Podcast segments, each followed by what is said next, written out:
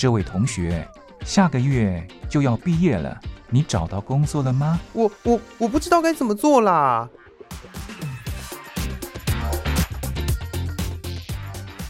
想找工作，却不知道该从何着手；想换跑道，却不知道自己能不能做得来。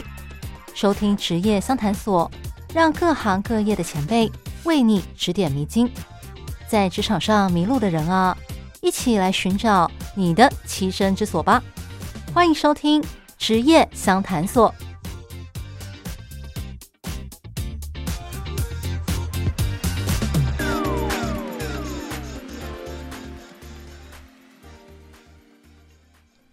欢迎收听今天的职业相谈所，我是兰玲。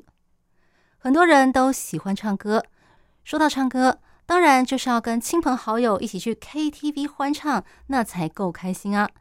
虽然说中国大陆现在因为疫情的关系哦，可以说是百业萧条，但是依照台湾的情况来看，台湾在疫情逐渐消退之后，KTV 之类的这个娱乐场所，他们的生意又开始火热了起来。所以可以预料，在中国大陆的疫情退却之后，KTV 这种娱乐场所的生意一定会越来越好。那么今天就为大家邀请到了一位 KTV 的员工，来跟大家介绍一下，就是要怎么样才能够进入这份产业来工作呢？这个工作到底有趣在哪里呢？那我们今天邀请到的是。台湾一间知名的连锁 KTV 的员工高静怡，静怡你好，你好。哦，静怡，我听说你在 KTV 这个产业工作了很久了哈，你工作几年啦？之前八年，后来离开之后又回去做，目前三年。哇，所以等于说你在那边工作已经超过十年了耶？嗯，从大学还没有毕业的时候就进去了。哇，那真的是非常非常资深。是说你大学毕业之后啊，为什么会想要去 KTV 工作呢？嗯，就目前就是觉得还蛮有趣的，因为你喜欢唱歌吗？诶，也不是喜欢唱歌，是觉得就是可以认识很多朋友啊。确实是呢，KTV 一直是个非常热闹的地方，而且很受年轻人的喜爱。来这里确实是可以交到很多的朋友。而且 KTV 很多都开在闹区嘛，对，所以感觉也是人来人往，就是很热闹的地方。那呃，KTV 的它的内部的一个运作哦，我上网查了一下，就发现其实还蛮复杂的，因为它有分成内场跟外场，然后还有好像很多不同的职位。那你可不可以简单介绍一下，就是 KTV 里面它大概会有哪些职位呢？那你又是做什么的呢？嗯，KTV 的话是有分内场、外场。那外场的话就是一般服务生，那服务生的话又有分接待，然后一般服务生，就这两种。那内场的话基本上就是厨房类的，有洗涤，然后热炒跟水吧这些。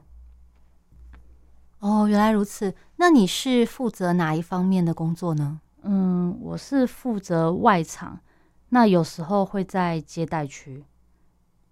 哦，所以也就是说，呃，好比说今天有客人到店里来了，那你可能就要领他们到，呃，好比说到柜台做个登记，然后再领他们去包厢，然后等到了包厢之后，他们可能要呃点菜，或者是说各项之类的，这都是你的工作范围吗？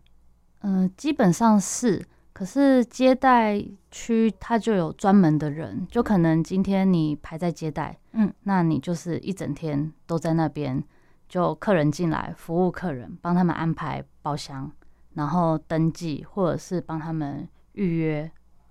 那如果你今天是排在楼面的话，那你就可能会负责待客、送餐，然后买单跟清包。哦，原来如此。所以说，这个工作它其实很长跟呃来自四面八方的客人去接待交流，是不是？对。所以说，这个工作可能比较需要外向的人嘛，能够跟陌生人聊得来，可以跟第一次见面的客人就是接待不会害羞、不会怯场的人。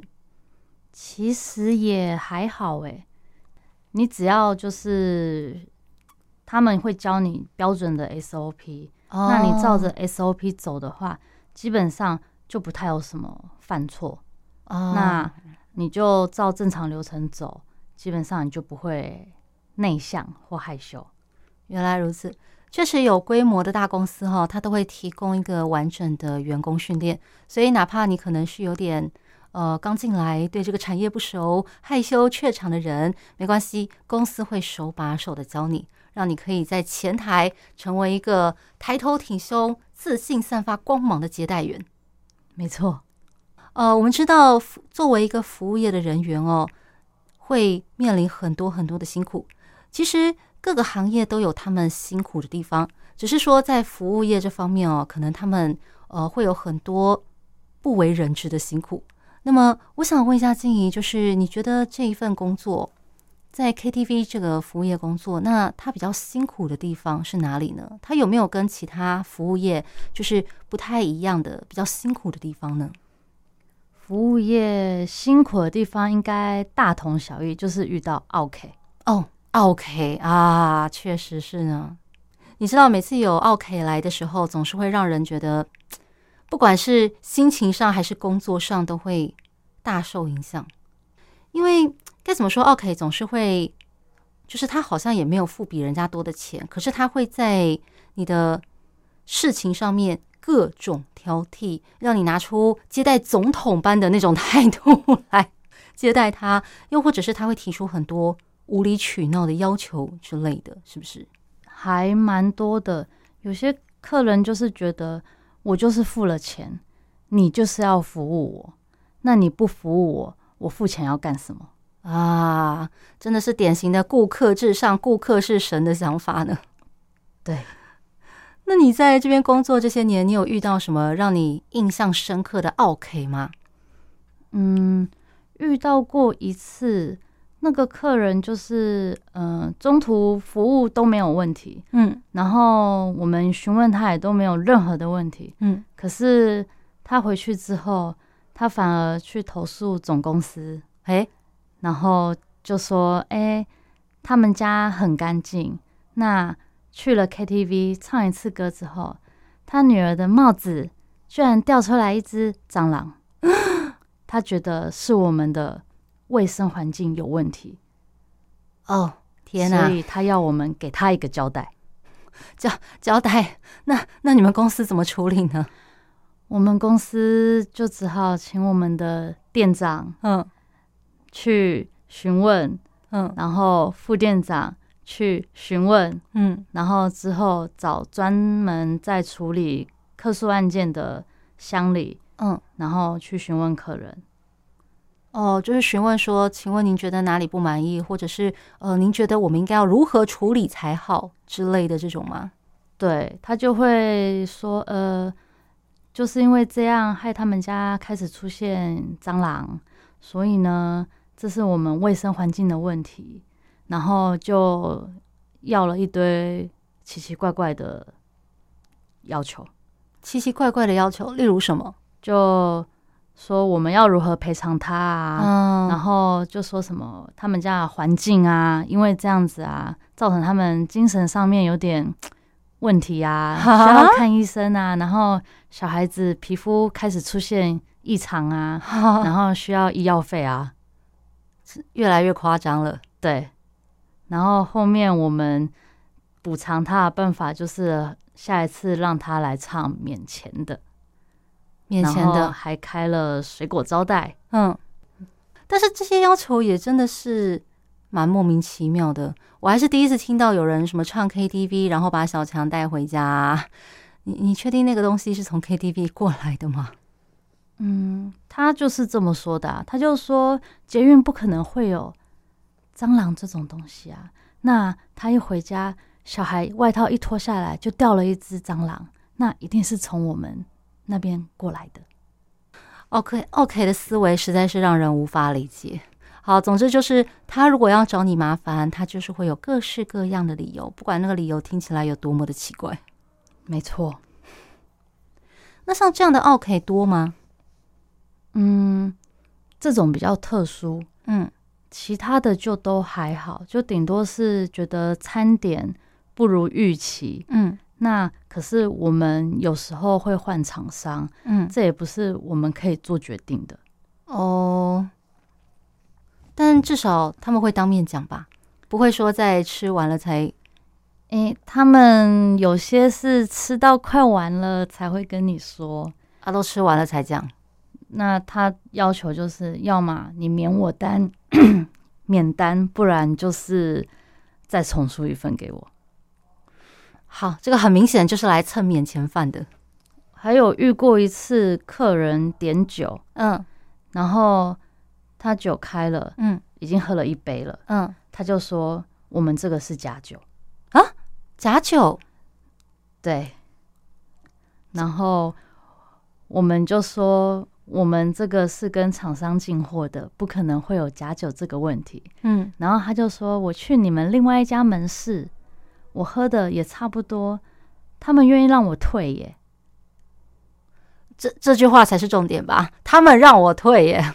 对，然后我们我我们的处理办法就是：好，我这次让你退，嗯，但是下一次就没有了，下一次没有了。嗯，对。真的是，他的反应真的很奇怪耶。一般人不是会说，就是好比说我曾经我对这种酒很熟，又或者是我可能有呃品酒方面的专业知识，所以我的舌头告诉我的绝对不会错。但是他的回应是，因为我在你们别间店，你们别间店让我退，这个依据是什么？这跟假酒之间好像没有什么关系吧？重点是他也喝了啊，对啊，他也喝了啊，然后他就硬要退啊。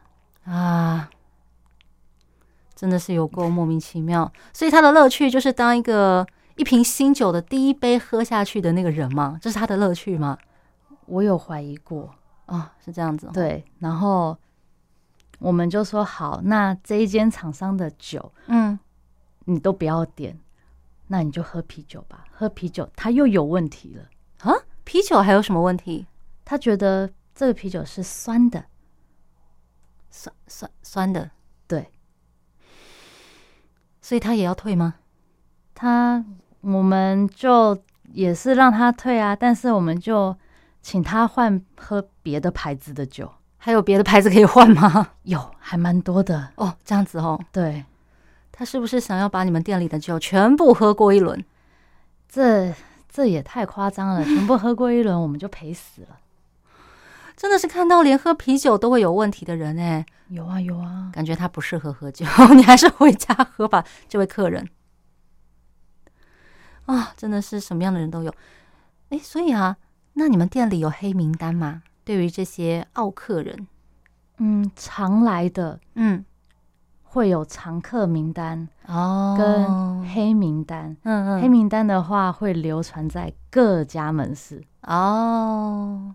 原来如此，看到这个人就不好意思，我们今天包厢客满了，没有空间呢，真抱歉之类的吗？嗯，也是不会啦，不会，就是还是会让他消费，只是就会通知所有的人，这个是特殊客啊，要好好的留意服务哦。哦，原来如此，啊，这真的是。哎，服务业辛苦的地方，就是哪怕你面对是不友善的客人，你还是要努力的做出友好的态度来接应他们。对。不过另外一方面来说，我相信各行各业他们有他们的辛苦，但是应该也有他们的乐趣，或者是说像呃让你学到东西的地方。那你觉得在这边工作，你学到了什么呢？学到了如何应对。跟客人就等于跟你的上司哦，如何应对上司嘛？透过这个接待这些比较难搞的客人，来学习如何应对你的上司。对，像通常一般人可能跟上司说话，他可能就会回我不知道。嗯，但是通常这都不是正确的答案。那只会让上司更火大。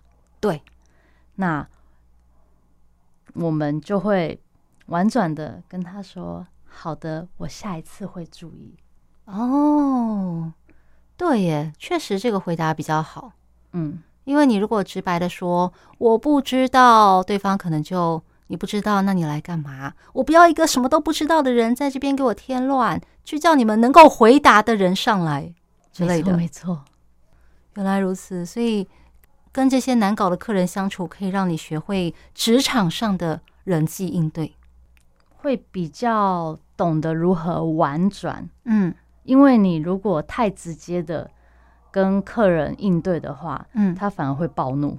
暴怒，对，到时候你就会看到一个歇斯底里的泼妇在你面前疯狂的叫嚣啊！天哪，嗯，好想把耳朵捂起来。啊，所以这样说来的话，其实我觉得大学毕业的年轻人还蛮适合来从事这一行的，因为你知道，学生刚从学校里面出来，不太懂得职场上的人际应对，有的时候可能就不小心得罪人了。好比说，呃，得罪了同事，因为人家教你，可是你不懂跟人家说谢谢；又或者是呃，得罪了长官。因为他问你一个什么事情，然后你就我不知道，他就觉得你这个孩子什么都不知道。我邀请我请你来公司做事，你什么都跟我说不知道。又或者是可能，呃，你想要早点下班，然后你不会观察周围人的脸色等等，感觉上真的是一个不小心就很容易得罪人。是还好啦。可是现在的小朋友好像都差不多是这样，都差不多是这样。就是我喜欢，有什么不可以？不是你一开始这么任性妄为，你之后会尝到苦头的。也许一开始没有感觉，但是渐渐的你就会发现，诶，为什么那个谁谁谁愿意帮别人，却不愿意帮我？为什么我有问题想要请教别人的时候，他们都说哦，我很忙，我没空。又或者是大家可能私底下去聚餐聚会，可是就漏掉你，你就发现你不知不觉的被大家排挤了。可是你不知道问题出在哪里。这种人还蛮多的，还蛮多的啊。哦，因为我们就有一个同事，嗯，就是这么的白目哦，是这样子还会很白目的问说，为什么大家都不喜欢我？哦，嗯，可是他从来没有审视自己的问题到底出在哪里。嗯，所以这样的人呢、啊，感觉就应该要把他安排到前台去当招待，让他多面对一下那些奥客人，然后他就会知道说该怎么样跟人相处了。这种的没有办法，没有办法吗？没有救了。哎哎哎，对我们这位同事。就常常会把客人给惹怒哦，oh. 就反而是上面的人要下来平息客人的怒火哦。Oh. 天哪，嗯，伤脑筋。所以有的人是连这个奥客人都没有办法让他从中学习到，没有办法磨平他的脾气嘛。嗯，有些人比较思想就是转不过来的那一种，嗯，那我们就只能好吧，让他避开客人，嗯。哦，oh, 那这种可能就啊没有办法靠外力去磨平他的脾气，所以这个可能就只能等他自己开悟了。我们都开悟过了，嗯，没有用，嗯嗯啊，好吧，那只能靠他自己醒过来了。没错，嗯，不过对一般普通人来讲的话，就是呃，在 KTV 学习接待客人，还是对于你的那个。培养职场上良好的人际关系，还是多多少少会有点帮助的，对吧？其实 KTV 就有点像是一个小型社会，嗯，就你如何跟人家相处，嗯，如何跟人家应对，嗯，久而久之你就嗯懂了啊，懂了，对，确实，尤其是这个大学刚毕业的年轻人呢，嗯。很多事情，职场上的很多事情，工作方面的事情都不懂，你很多地方要请教人家。那如果你跟人家相处的不好，人家就不会愿意教你。那你在这里也会工作的很痛苦，因为你很多事情不知道该怎么做，也找不到人愿意教。那你在这边就真的只是痛苦，然后白耗时间而已。今天的节目邀请到了静怡来跟我们分享，她是如何踏进 KTV 这个产业，她的工作内容有哪些，以及这份工作让她学到了什么。下一集她会继续跟我们分享这份工作还有哪些有趣的地方，千万不要错过哦。接下来我们来听一首歌曲，歌曲过后就进行下一个单元。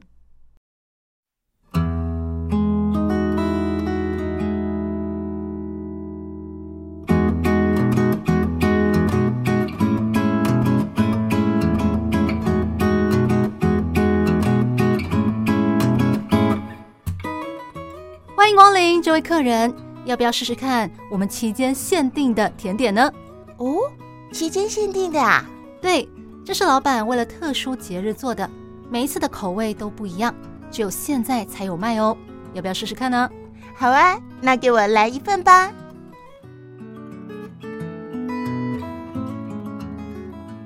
台湾的活动丰富多样，有的像流星，璀璨耀眼，但仅此一届。有的像月亮，年年都办，但主题不同。每场活动、每次内容、每段相遇都是期间限定。欢迎收听期间限定版台湾。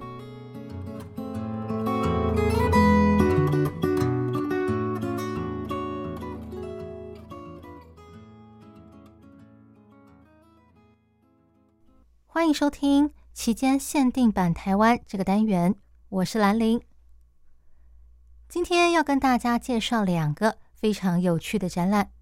那第一个展览呢，我先卖个关子，播一首歌，让大家猜猜看。听完刚才的歌曲，你会想到什么呢？没错，就是僵尸。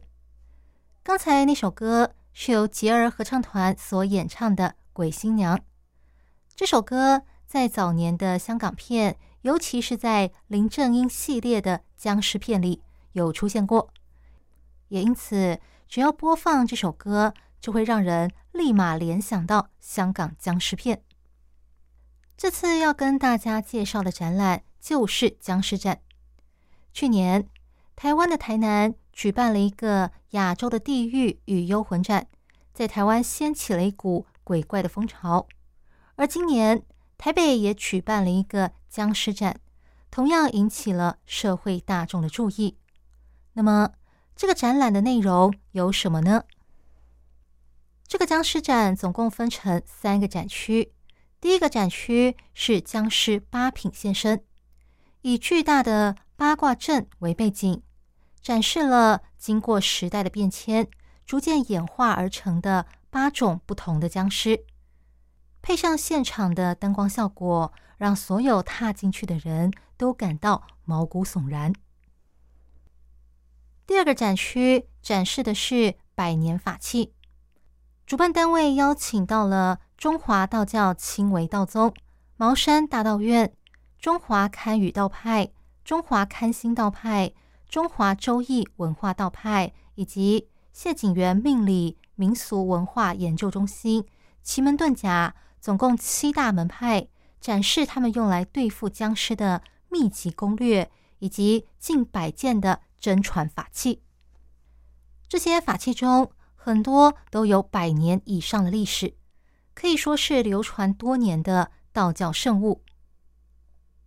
过去只有同道中人才能够亲眼看到这些法器，如今对社会大众展出。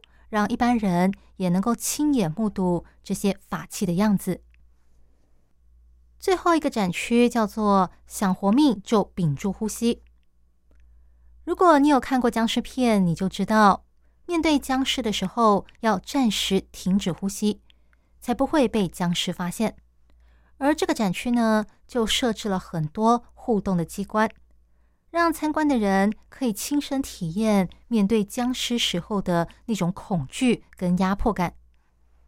过去我们在看林正英的僵尸电影的时候，可能有些情节会觉得很好笑，但是当你亲自遇到僵尸的时候，你就知道那种感觉有多惊悚了。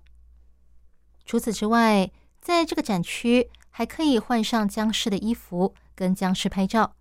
或者拿起毛笔自己写符咒来做个纪念。如果你跟我一样热爱香港的僵尸电影的话，那么这个展览就是一个很棒的体验机会。接下来，在介绍第二个活动给大家之前，一样要先播放一首歌给大家猜猜看，你准备好了吗？那我要放歌喽。